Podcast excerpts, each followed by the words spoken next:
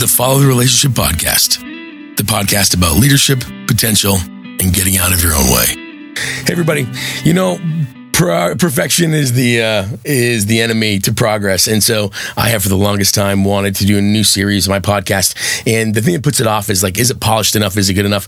I've decided, who cares? To screw it. I'm going to try to pump out some information um, weekly. So, welcome to the new season. Uh, if you've been with me since 2014, some of you know I did a podcast way back in the day, and then last year I did a few chapters in my book. Um, other than me kind of following my nose into what it is I care about week to week, I'm le- le- just going to get on here and talk about topics that uh, come to mind and things that matter. Um, not going to be an interview show, although I might. Um, but it's mostly thoughts and feelings that I have about five things basically leadership, relationships, strengths, potential, and getting our own way with a little bit of courage chucked in along the way and adventure. Um, I guess it's six or seven things. Who knows? Who cares? Ultimately, it's going to be about the relationships that impact how we lead, how we love, how we achieve our potential, and how we get in our own way. Most of you guys know I I have a healthy dose of Clifton strengths in my life. That's um, that's very intentional. Uh, I believe in the power of starting from strength. And so, while it's not a Clifton Strengths show, you are going to hear a lot about Clifton Strengths. Today, though, it's the end of a week, and I've put this off. I've, I've tried to write a piece this week. Probably, um, I, like so many of you, have been doom scrolling and trying to find clarity and, yeah, all those things that come up. But um, Interestingly enough, it led me back to the place I was when this all started, before it started, which has nothing to do about politics or the election one of the real drivers right now in my life is this drive to really help people find meaning as part of my larger coaching. Yes, I do business coaching, I do executive leadership coaching, but I have recently become certified in Donald Miller's Business Made Simple. If you want to head over there, check it out. There's a brand new book coming out in about three weeks called Business Made Simple. But in that book, as part of the Business Made Simple University, which all of my clients, when they become coaching clients, they get access to the Business Made Simple University. There's an add on program. And I've heard other coaches actually who are certified say, well, this is a harder sell to executives. I don't really know. It's the life planning course. It's the daily. It's a life plan that translates all the way down to a daily planner, and um, like all things well marketed and well messaged, Donald calls it Hero on a Mission. And so, this Hero on a Mission program is basically give you a compass for your life. Now, you guys know I wrote a book called Extraordinary The World Sold You Map What You Need is a Compass. So I'm passionate about things that kind of act as a compass. And so I've begun doing this Hero on a Mission workshop with clients. And in the videos, I was excited to discover that Donald actually um, references uh, Viktor Frankl's book, Man's Search for Meaning, which I, um, three years ago, kind of mentioned in one of the chapters in my book, Extraordinary. And what I love is that Donald breaks out really clearly the beats of what it takes for to have for life to have meaning, and it's this idea that um, Frankl brought up and kind of really offered to the world post World War II. He was a psychiatrist who basically ended up serving as a medical doctor, in effect, for his fellow inmates at Auschwitz and Dachau, and studied deeply why some lives would just die of despair and others would continue on. And so he believed that three beats, and I, you know, it may not be this clear in his book. Um, Miller in, in Hero on a Mission kind of calls this out, but I and I just like the handholds, and I believe in giving credit and just kind of taking a tool that works. Um, his idea, Frankl's idea was that man, the title of his book was Man's Search for Meaning. It's this idea that, in contrast to Freud, who believed that man was searching for pleasure, Frankl said actually man is searching for meaning. And when they can't find meaning, they then inoculate, they inebriate themselves with pleasure. And this inebriation is an idea that coaches I've had in my life um, in the last two years really bring forward is that when something becomes too difficult or too challenging, much like we do with alcohol or other things, we inebriate and we numb ourselves. And so Frankl's idea was that you're feeling pain, you're feeling suffering, you're feeling the challenges of life and the meaninglessness of life. And actually, all these things pain, suffering, frustration, all of that are actually signs of lack of meaning. And so instead of hunting for ways to inebriate with pleasure, with inoculation or, or numbing of any kind to, to hold out the world, we need to find meaning. But to find meaning, you had to have three beats. You had to have, uh, and I think a simple idea is a project worthwhile, a world altering project. You had to have a redemptive view on suffering, and you had to have, and I think that my phrase, honestly, I think it's like relationships. We need that other piece. But the big beats that I want to focus on right now is this big, meaningful project. And like that becomes clear, right? So we say you should set a goal and you should set a vision. And I have a very, I had a very intellectual client this week who was doing this process with me and is like, yeah, that's all movie speak. You know, it's not accurate.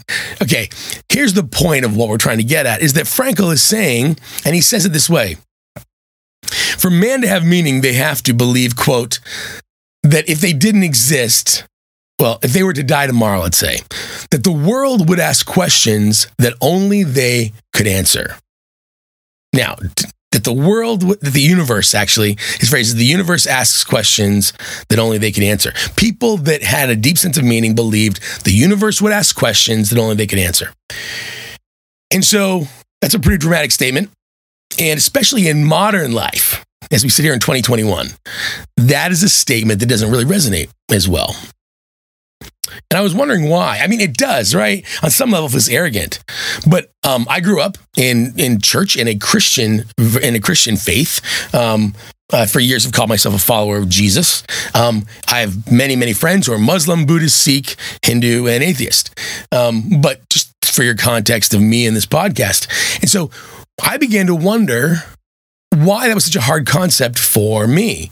And I know a lot, a lot of people who are people of faith who care deeply about the world, but really struggle with this idea that, well, the universe, or in their version, that God would ask questions that only they can answer. And part of the challenge ultimately is this idea of consequence. Now, stay with me here. One of the things is that this actually bleeds into other work I do with clients. One of the other things we do at Mission at um, Business Made Simple is we'll do Mission Made Simple, basically creating guiding principles for companies. In the midst of creating guiding principles for companies, one of the things you have to state is what is your mission? And your mission has to be so dramatic that it's equal to the force of something that's attacking. Like this is something you're trying to fight against, to push against. And if you're the thing you're calling your company and your team to is not so dramatic that you feel like it's coming up against an attack. It's it's it's pushing back on an enemy. If it doesn't feel that big, it's not actually a mission, right? It's some lawyer speak to fit into some kind of thing that you're trying to create. A mission is a mission. It is something that you rally the resources and it has great risk. But here's the thing it has risk because there's consequences if you don't if you are trying to call people with a mission statement into something greater, you have to be able to say, this is what will happen in the world if we don't exist. This is what's at risk for our customers. This is what's at risk if we don't create this product. This is what's at risk if we don't advocate for this population. But most of us say, well, here's our core values. This is what we're about. This is what we're doing. Instead of calling people into a mission that has consequence. If that charity does not exist, then these things don't happen. That seems like a, like a, you know, duh kind of moment. But we have become so, so focused on the complexity of things the the belief that well there's redundancy in the world that there's a backup that is there really consequence? If i don't and so in the day in day-to-day life to avoid pain to avoid things that we're afraid of we have stripped away consequence. We avoid it at all costs we make allowance for each other. We want. Uh, I'm doing um. I'm you know I'm doing some intermittent fasting right now to kind of get my new year on track. And I'm like, it's the little stars that give me the permission to not feel bad about skipping that one day. It's it's you know grace periods that we want and all this day to day modern life in an effort to make it maybe some would say more grace filled or more flexible and responsive, have slowly stripped away this idea at the base of consequence. And while that makes us feel better in the moment, can I offer up that the lack of consequence is also stripping away our ability to have meaning? A lack of consequence takes away our ability to have meaning. And instead of being afraid of consequence, we can embrace it as the key to giving our lives to things that matter, that therefore provide meaning in our lives and have wake behind us to those we love and care about. And it's this idea that, first of all, like Frankl says, to have, to have a life of meaning, which makes you endure, which gives you strength, which gives you purpose, which gives you clarity. All the things that he saw in survivors of concentration camps. You had to have something that was worth your life. But that thing had to be something that you believed would go undone. Now, again, I mentioned briefly as a person of faith, this is the hard part because we, especially Christians, will quote these lines like, um, all things work together for good. But that's a throwaway catchphrase that isn't properly thought through. All things could work together in eternity if that's your framework, um, moment to moment. And so you can let that over time bleed into, well, there's somebody else that can do it. Well, there's redundancies. If you're not a person of faith, you can start to go, it's a big, complicated world how could I possibly have an impact on someone overseas or someone in a different situation? We minimize because if we had to live with, wait, that situation impacts me. That person in Syria, that person in Armenia, that person living in southern Chile who's starving because the reality is they have no money because COVID processes have shut them down and they can't they can't even survive. There's not enough help. Or, you know, you've got people in Myanmar who are being overrun and being the false social media narratives that allow for genocide and racial cleansing and all these other things. Like, how could we possibly, you know, if you're living in a country listening to me today on this podcast, I got to believe that you're feeling pretty removed from that world the majority of the time. It's easy to believe that our lives have very little consequence. It was so fascinating to me that, Mar- that um, Malcolm Gladwell in his book, Talking to Strangers, does this whole piece with a different bent on the impact of alcohol. And as they're doing more research, research about what getting drunk does, some people think it's very, it's inhibiting, right? That it removes inhibitions. But um, Gladwell in his book talks about actually what it does instead of removing things is it actually kind of shrinks things. It makes us more myopic. It shrinks our awareness of an external world. And so when you suddenly decide to strip down your underwear and dance on a table, fully sober at work, in days when we still have public offices, you would think twice about that because your awareness of this will affect my job, which will affect my affect my my my employment, which will affect my income, which will affect my relationships to my spouse and partner, which will reflect, which will reflect. You think out and into the future in all these other areas.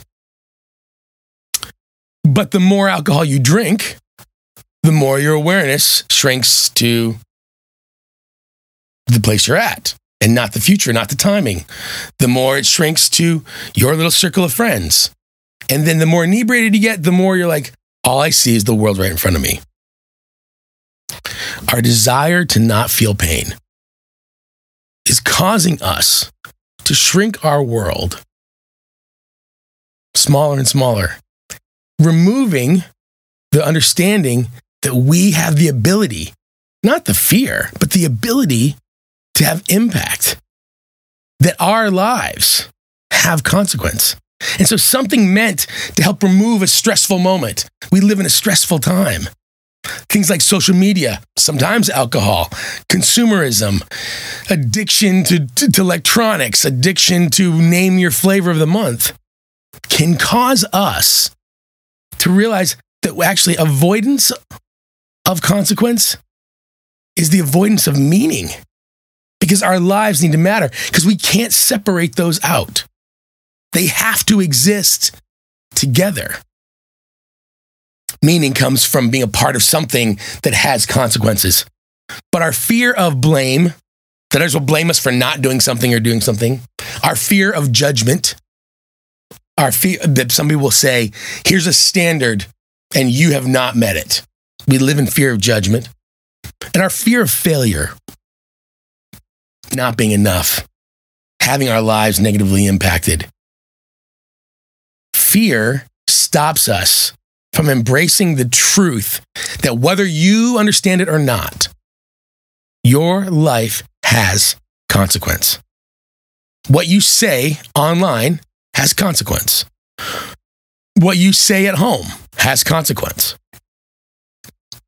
What you say or don't say when silence is consent has consequence. Now, that can be a fearful thing, but screw fear, dump it. How about instead we go, my life has consequence?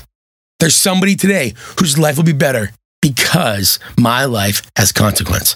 I will smile at someone and have consequence. I will choose to believe that I can dream big enough, whether that be a dream given to me by God, by the universe, by creativity, by seeing it in culture, whatever it is. We live in a world where your life can matter. I watched as five people, you guys in 36 hours donated $5,000 that went straight to take care of almost 100 orphans in Nigeria. There was no loss of money in between, it went straight there. You bought Christmas gifts for orphans and widows and single moms you never met. We shortened that distance, the 4,000 plus miles between, you know, the US and Jos, Nigeria. Your life can have consequence. But here's the thing fear is what stops us. Fear is the belief that something negative that hasn't yet happened could happen. In my book, Extraordinary, I wrote a whole section called On Courage. And extraordinary is about a compass identity, permission, courage, and generosity being the core points of that compass. If you want a copy, you want to talk about it, I've got an electronic one for you. Send me an email, we'll have a chat. I'll send it over to you. But in this courage, section on courage, I talk about fear is the belief that something that has not yet happened could. But it doesn't mean it will. So, why not choose courage instead of fear? And in my book, I give out a formula, and I'm going to hit three steps that formula in order for us to have meaning in our lives. We've got to embrace the truth of consequence because our lives can only have meaning if the world cares that we're there and lives are impacted because we exist. But our fear stops us from embracing consequence. And fear is, at the end of the day, needs to be met with courage. And what's courage? You have conflict, truth, and action with a little bit of sacrifice checked in creates courage. Conflict, truth, and action creates courage. Most people will focus in on the action. Most people will focus in and say, well, yep, if you're scared, just stop being scared or keep going until you're not scared anymore. That's only, you know, the Heath brothers in their book Switch. They talk about the rider of the elephant. That's like you trying to hold on to a wild horse to go, yep, I'm not going to be scared because I'm going to hold on to this horse and put it the direction I want to go. Eventually, your arms get tired. The key to changing things that when we choose fear over courage is all in our truth. What you believe determines your action and determines whether or not you're courageous enough to believe that your life has consequence. What do you believe? A man in the dark or a woman in the dark being chased by a bear, the belief that it's a bear is what makes them run, even if they unknowingly are being chased by a person in a bear suit. Right? You're walking through the woods, you're out camping with friends, and you see a bear, you run. Now, what you didn't know was it was your friend who was making fun of you and was wearing a bear suit. The truth was, it wasn't a life threat. Your body didn't know. Your body took action. Most of us are focused in on trying to force ourselves to be courageous when the reality is we need to focus in on going, look, what does it take to believe that we can be aware of the world around us? That we can have consequence that every smile matters, that every dollar of investment matters, all of these things. What does it take? I think we've got to focus on our truth. Truth that your life matters. And that's what I'm doing this weekend. Actually, I'm doing a workshop tomorrow with nine people. Um, we're going to talk through what it means to be on a mission personally and how to start to believe that we can be intentional, that we can find meaning if we start to rediscover the consequence of our lives. And we can choose it.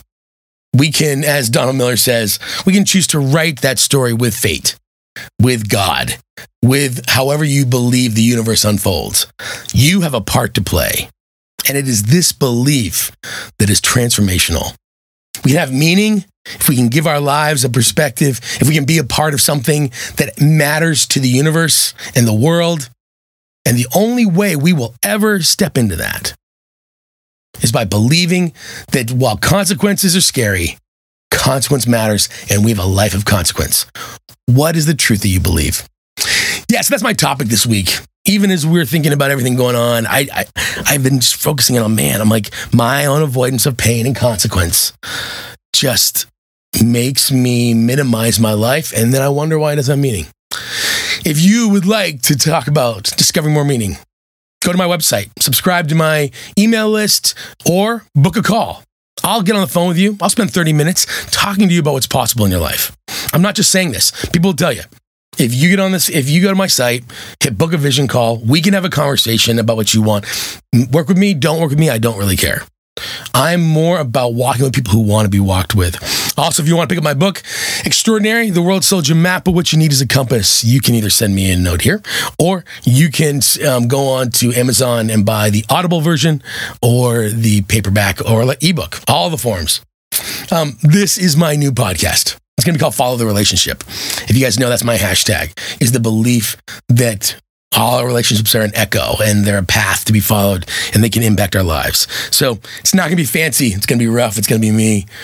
But I really appreciate taking the time to listen in. Please share this, subscribe. Love to have that. And um, let's see where this journey takes us. Love you guys. Follow the relationship. You've been listening to the Follow the Relationship podcast. For more resources and information, please check out my website at www.michaeldaphne.com. For free resources, you can check out my blog as well as my YouTube page and reach me through any social media channel LinkedIn, Instagram, or Twitter.